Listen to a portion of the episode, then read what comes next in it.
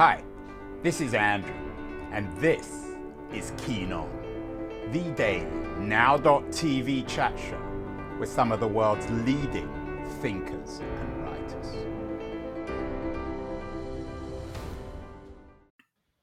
Hello, everybody. It's May the 6th, 2022, a Friday in San Francisco. Happy Friday, everyone. Um, I'm not sure what Joe Biden's Friday is like, but uh, I'm guessing he's not the happiest of people at the moment. His big thing build back better doesn't seem to be building, doesn't seem to be coming back, and it's certainly not better. It seems to be, um, as well, one headline in the Hill says, uh, withering on the vine, build back better. His massive scheme to reinvent America. The conservative press is happy about this. Uh, one headline from the American Prospect says, Build Back Better dies again. Um, what was interesting to me, though, about Build Back Better in the COVID age is it introduced some mathematics which I wasn't particularly familiar with. The idea of trillions of dollars being invested to fix America. The original scheme, I think, um, planned for four trillion dollars to be invested in American infrastructure um, to save America, or at least to improve America. Now we're back to 2.3 trillion, although even that one doesn't seem to be happening. So, what would you do with a trillion or two trillion dollars when it comes to maybe not just fixing America, but fixing the world? My guest today uh, has a book out, new book about this. Uh, he's a British journalist, a science journalist, Rowan Hooper. He has a new book, or at least it's new in the US. It's been out for a while in the UK. How to Save the World for Just a Trillion Dollars, the 10 biggest problems we can actually fix.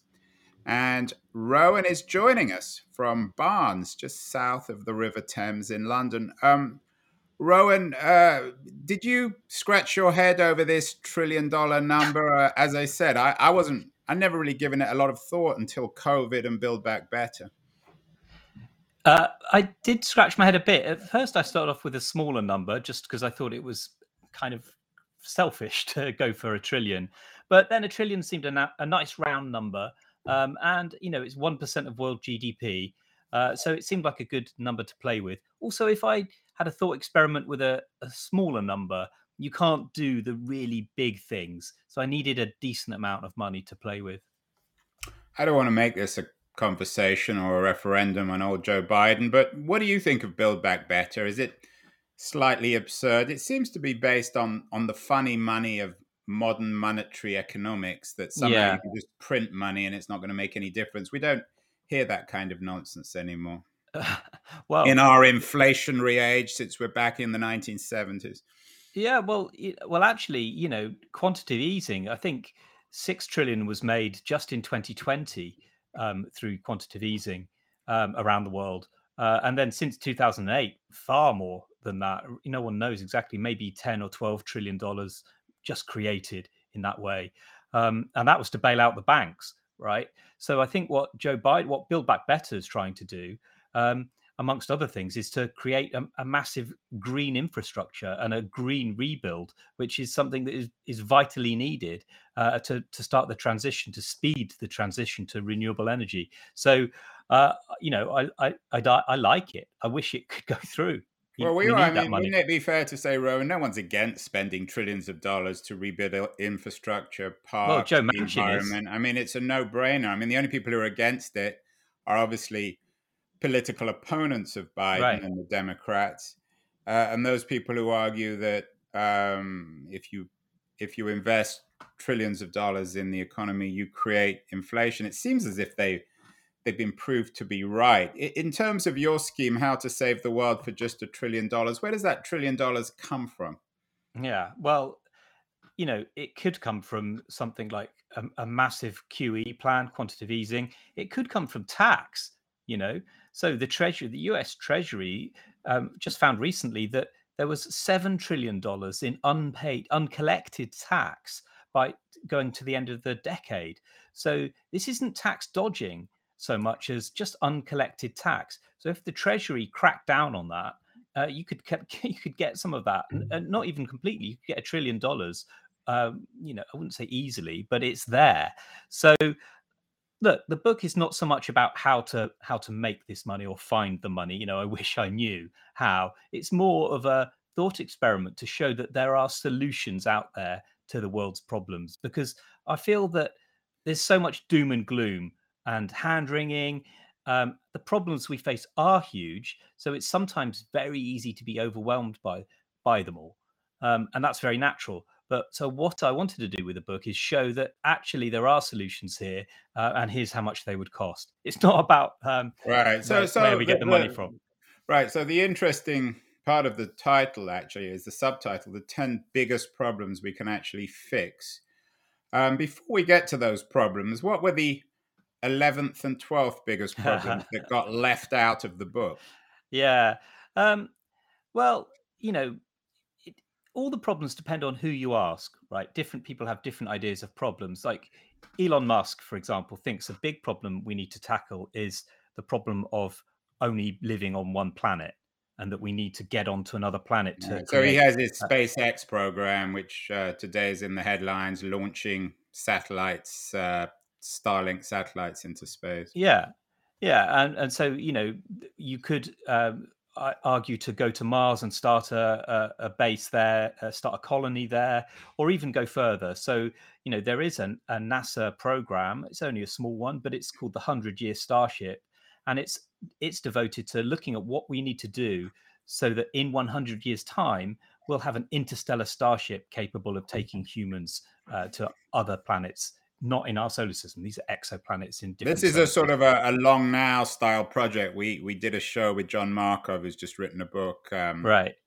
Uh, yeah, about Stewart Brand and his vision of yeah. the long now. Exactly. Um, so that that was an idea that I like. I looked at a bit, but um, I that's you know that's not in the in the book because I want things that we can we can do now that we don't have to invest in that we can do in 100 years time. So, so now now not long now. So yeah exactly. um so let's let's get to one of those 10 biggest problems the one that everyone of course is going to think about and i know um, is an important piece of your book is saving the environment particularly focusing on the issue of, of, of, a carbon zero future. We've done many shows about that. Chris Goodall, mm. for example, on the show last year, another British writer. Yeah. What we need to do now for a, a zero carbon future. Yeah. Um, can we can we fix the carbon problem for a for a trillion dollars, Rowan? Uh, we can't fix it, but I think we it would go a long, long way to speeding up the transition. So one of my favorite um, bits of work that's been done, it comes out of Stanford um, by a group there, and they've created a, a roadmap to how to get to a carbon neutral world. Uh, so a global roadmap, all the things that we need to do, and it's all been costed up. Uh, and it will cost about 100 trillion to get to uh, a carbon neutral society um, by 2050. So my trillion dollars won't do it for the entire world, but it would be able to really get the ball rolling, and that's what we need to. Do. That's a rather sobering number, Rowan. So a trillion well, dollars is. is only one percent of what we need to actually get to a carbon neutral future. Well, it, it's sobering, but then what's even more sobering is what you look at the costs if we don't do it. So that they far outweigh the spend, right? So the costs can be, uh, uh, you know, t- tens and tens of trillions more than uh, not doing it. So if we don't, the cost of climate change, right, the costs of, of higher warming are going to be so devastating that it make it just makes economic sense, if nothing else, to put the money in now. So so yes, it does sound like a lot of money, but you want to look at the damage that will happen if we don't. That's already happening. Yeah, no, I'm the, uh, look, I'm the last yeah. person to argue against it. I, am just sort of putting yeah. it into some sort of quantitative context. Yeah. By the way, what what is the the word for a tr- a thousand trillion? We know a thousand billion is a trillion. What's a thousand? Uh, yeah, when it starts trillion? to get up to that, I don't think there's a proper word. You know, a, a, you'd you'd have to say sort it's of Google. It's a ten to the ten to the twelve or ten to the fifteen. We we get know. into pure fiction. So, um, are there are there any cheap fixes for this the carbon crisis? I mean, for example, uh, we, we've done some shows, and I've had lots of conversations with environmental friends about this idea of burying carbon in in in the Earth's right. core. Is that conceivable? Are there some cheap ways of addressing well, this? Maybe not completely, but at least confronting it. Oh, absolutely. There's, uh, there's loads of ways to do it, and they really fall into two categories. There's a, a technological way of doing it, um, and that's when you build a machine that sucks CO2 out of the air, turns it into rocks, basically, or turns it into something that can then be made inert and, and dumped underground. So that's direct air capture, and that's being looked at a lot by many people. From you know, Bill Gates is investing in that um, as well as you know there's a famous company called Climeworks that are doing that. Um, or you could do it more cheaply and more sort of biologically uh, and, and simply grow more biomass. And that might be simply trees, or it might be grasses or peatland, or it might be marine uh, mar- marine biomass, and and you you draw down carbon the old-fashioned way and, and lock it up like that.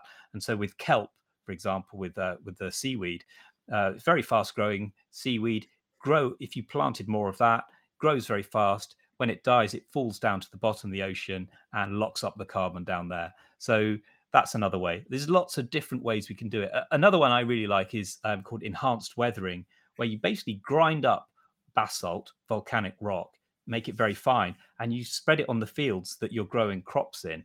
And this draws down carbon out of the atmosphere because it reacts with the dust you've spread on it and, and, and turns it into carbonate locks it up in rocks. So that's got a, another great potential to draw down loads of carbon dioxide out of the atmosphere. And we need to do all of these things. So, yeah, there are lots of different ways to do it. And we got a, a trillion dollars to do it. Um, trees, of course, are really important. I know you, you write quite a lot about trees. We've done a number of shows. We had Kinari Webb, for example, on the show with her book, Guardian of the Trees. We also had um, very uh, influential American environmentalist Tony Hiss on the show talking about uh, rescuing the planet, protecting half the land to heal the earth. Yeah. Is that something you gave some thought to in the book about essentially buying back nature in the oh, world oh, yeah. itself rather than addressing the carbon crisis? Absolutely, yeah. There's a there's a whole chapter on that, and and I noticed that book, that Tony Hiss book, you know, introduction by E.O. Wilson. So he was the one who came up with the half Earth idea, the idea that we need to put aside half of the planet to nature. Um, so there are. I, have got a whole chapter on looking at what what could you do, what sort of amount of land could you buy and. Protect. I mean, you don't need to. I mean, according to Tony, anyway, it's when he was on the show. It's so much the cost; it's the political will. Where would that money go to? I mean, I guess it's just well, yeah. buying land back. Well, it is, but like you know, one of the key areas at the moment that's in real danger is the Brazilian rainforest. So you'd have right. to pay. You'd have to pay the Bolsonaro government to to and like how could you be sure that the money you could pay with cryptocurrency? Well, uh, Bro, know, and they would take that, and then it's probably not worth anything. Well, the environment minister of Brazil uh, a couple of years ago did suggest that Western governments, rich countries, should pay Brazil not to destroy the rainforest. And a lot of people were up in arms by, by that proposal. But I actually think it's something we should consider because the, the rainforest is globally critical and it's in a really precarious position at the moment. So if that's what it takes, uh, let's do it. If we don't, if the rainforest flips into a savanna state and, and disappears, which it could do, then it will have a knock-on consequences around the world that will cost you know far more than the money we'd have to pay Brazil to save it. So that's another thing that's really needs considering, I think. Tony, your uh, not Tony, uh, Rowan, your book is how to save the world for just a trillion dollars. It's not how to save the planet. So it's not just about the environment, although, as you say, there are two or three chapters on the environment in it. Um, yeah. Saving the world might involve, or at least you discuss this, saving the world might involve going out into space. We've done a number of shows. We had the wonderful uh, science writer Alan Lightman on the show a couple of years ago talking about probable uh, impossibilities. Uh, we also had a very controversial um, cosmologist, Avi Loeb, on the show yeah. on uh, extraterrestrials. We talked about his new book, Extraterrestrials. Yeah. Is it conceivable that that trillion dollars should be invested in, if we are to save the world, in exploring space and finding perhaps other life forms out there? Yeah. Well, I, I would love that to happen. And the, the cool thing with this is you don't need the whole trillion for it, uh, at least not for exploring the solar system. Uh, it's it's relatively cheap to send big missions out um, into the the moons of Saturn and Jupiter, especially. Um, and you know, NASA have got a few in the pipeline. They've just announced a couple more. Uh, they generally cost around ten billion dollars each, uh, 10, 20 billion dollars, uh, which in my scheme of things is is not that much money. So um, I'd love to see some more missions like this that are specifically targeted at some of those really, really interesting moons of Jupiter and Saturn, which have a big potential to find life on them. Um, and I just think that for the relatively small outlay, uh, the chance of finding finding life, um, I mean, it would be the most extraordinary discovery ever made to find an alien life form. Um, or at least by us. I don't know if maybe some other people have made better discoveries. What happens if we find smart machines out there? Probably it well, wouldn't be. We might regret it. Firstly, because yeah. we become enslaved to them, and secondly, uh, might make us rethink our investment in technology. Well, yeah. I mean, I, I think that's a, a small risk, frankly. Uh, you know, that that's not a, that something to really worry about. I mean, people do worry about uh, signaling to exoplanets further afield that it might alert nasty aliens to our presence. But again, it's not something I'm particularly worried about. In well, any case, it's likely that if we did bump into another life form, I mean, mm. obviously, and they're not going to be like us, but I mean, Bolsonaro isn't very friendly. Putin isn't very friendly. It's not likely they're going to be very friendly towards us, is it? Well, I, am not worried about. I, about finding an intelligent life form to be honest in this solar system. I'm, I'm talking about finding a bacterial life form. I think that would be exciting enough. Um, it's not something we're going to be able to sit down and chat with or learn anything from. Well i think we could learn a lot from it but not not through culture not through uh, intelligent discussion. So i think that side of things that uh, you know someone some you know hostile alien race is going to attack us is something we don't need to worry about what about investing the money in smart machinery and AI? We had the another mm. British writer, Jeanette Winterson, on the show. She's one of the few people left who believes in tech. She has a new book out, 12 Bytes, about yeah. how AI can, if not save us, certainly enrich humanity. What yeah. happens if we put that trillion dollars into inventing smart machines that do our w- work for us? Might that be a good investment? I, I think so. Yeah. I mean, there's billions of dollars being put into the race to find a AGI, artificial general intelligence, a, a, computer that is as smart as a human, that has human level intelligence. So this is going on already. Um, China and the US are the are the leaders, and there's a race to do it. Um, I would love to see more money going in to make sure that that race is something that the rest of us can keep an eye on. You know that it's not done in secret because you can imagine um, supposing some someone does create a, a computer that has a very high level intelligence, the advantage they would get over the rest of the world is would be stunning. Um, and I don't know whether you could trust whoever does that to do the right thing with it that would be beneficial for everyone. But I'm I'm with Jeanette Winterson on this, though. I do think that AI has the potential to solve lots and lots of our big problems. So I would love to see more investment in it. What about putting the money, um, Rowan, into things which currently aren't working, like the internet? Um, we had the uh, digital activist last year, Talia Stroud, on the show talking about redesigning the internet so that we create public space online.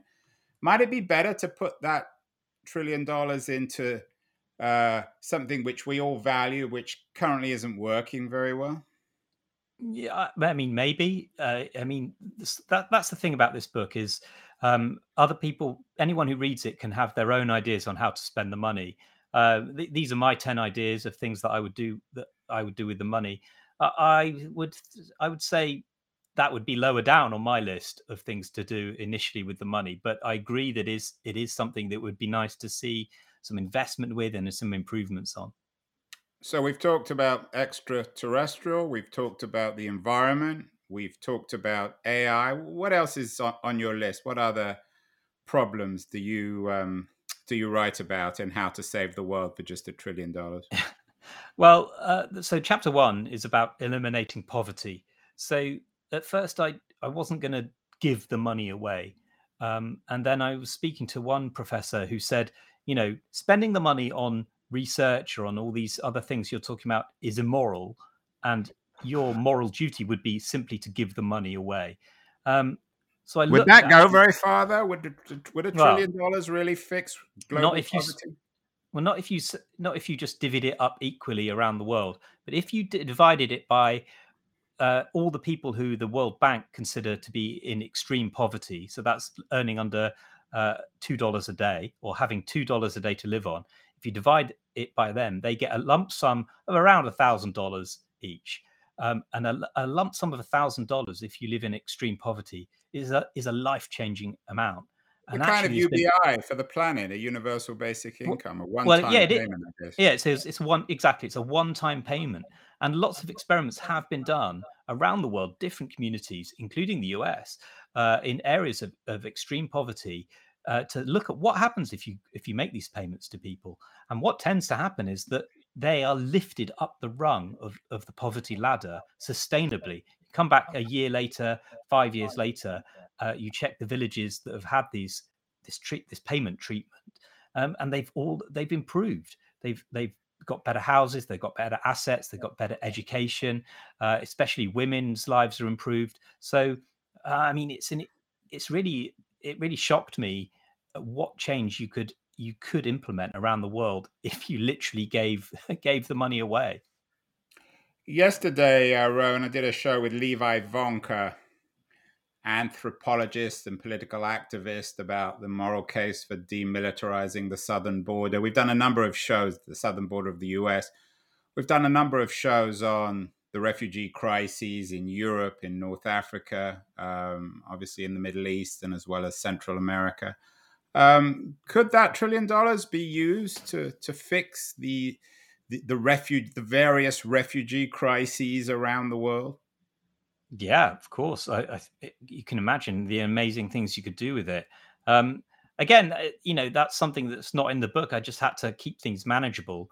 But um, I mean, it, I guess it comes slightly under the umbrella of, of fixing poverty because mm you know these these things are linked, um, and that's a lot of a lot of the reason behind uh, refugees is to is to is economic movement. Um, but I'm I was really looking at what you could do about extreme poverty, but but sure, you could do a lot uh, to tackle the refugee crisis. Anything culture in the book, Rowan? Any any billion dollar, any trillion dollar investment in culture to enrich humanity, to enrich the world? Yeah, no, I'm afraid not. Um, I, I, set myself some rules at the beginning of the book, which was uh, I mustn't spend the money on politics, on the military, or on the media, uh, which includes you know movie making and stuff like that. Is that Although, wise though? I mean, one of the great crises of the world today is fake news. We've done so yeah. many shows. We did one with Mickey Huff uh, earlier this month yeah. about our failure to trust anything we read in the media these days. Isn't that one of the great problems in the world is trust no. and information? I, I agree completely. I mean, you could buy Fox News for twenty billion dollars, and that's nothing. And what? Just put it and, and bury it like that carbon, bury no, it in the world in, in, the in the Earth's uh, core, so we'd never have to see it again. Well, I would repurpose it as a, a an actual, a proper, trustworthy organization. Uh, I know it would take some. They may think they're already trustworthy. Maybe we can send them up to space in one of the SpaceX rockets you could invest a lot in the media, and I think you know you could do a huge amount of good. Um, but like I say, I wanted to just keep to a keep it manageable and also play to my strengths, which is science and environment writing and reporting on those sort of things. The other another big thing to tackle is is health and global health. Yes. Um, and I was inspired by this by the the Chan Zuckerberg initiative. So you know this is based in San Francisco. Um, yeah. Mark Zuckerberg, Priscilla Chan set up the, their initiative. Their stated aim is to cure all disease globally by the end of the century, uh, which is incredibly ambitious aim. And I looked into well, what could you do um, with with a lot of money, with more money than they're putting in? Uh, to to achieve that aim? It, would it even be possible? But what could you do? So, you know, again, um, I mean, uh, you sort of mentioned earlier about the sobering amount it would cost to tackle or to get to carbon zero or to get to a carbon neutral state. Um, and again, it would cost a lot to massively improve global health. But again, by doing that, you save money in the future because you're improving people's lives. Uh, you're improving the health costs that they would incur later in life. So it's another thing that you spend a lot of money at the beginning and you save money later. And it's also the right thing to do. I think there's any contradiction, Rowan, between the fact that Mark Zuckerberg is trying or promising, and I never actually believe anything Mark Zuckerberg says, particularly when he promises us, promising mm. us or trying to promise us everlasting life, uh, and his massive re rethinking of Facebook. So rather than a social network, he's turning it into Meta, a place yeah. for virtual reality. There's some contradiction there, isn't it? Um, yeah. I mean, we can live forever on Meta, but not yeah in our physical bodies. I mean, isn't that the kind of thing which is slightly absurd? I know you also write about um, Jeff Bezos's Earth Fund, of course. Uh, yeah. Elon Musk comes up, his space initiatives, and yeah. Bill Gates. Is there a particular multi-billionaire who you particularly respect, who you think is really putting their money where their mouth or their soul or their heart is and should be and could be a model for all this? Uh, I mean, Bill Gates is the obvious one because he is spending a lot of money on global health. Um, I I do.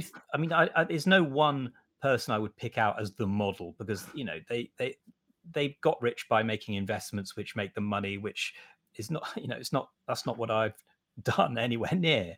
So, and it's not something that I'm not looking for a model billionaire to, to save us.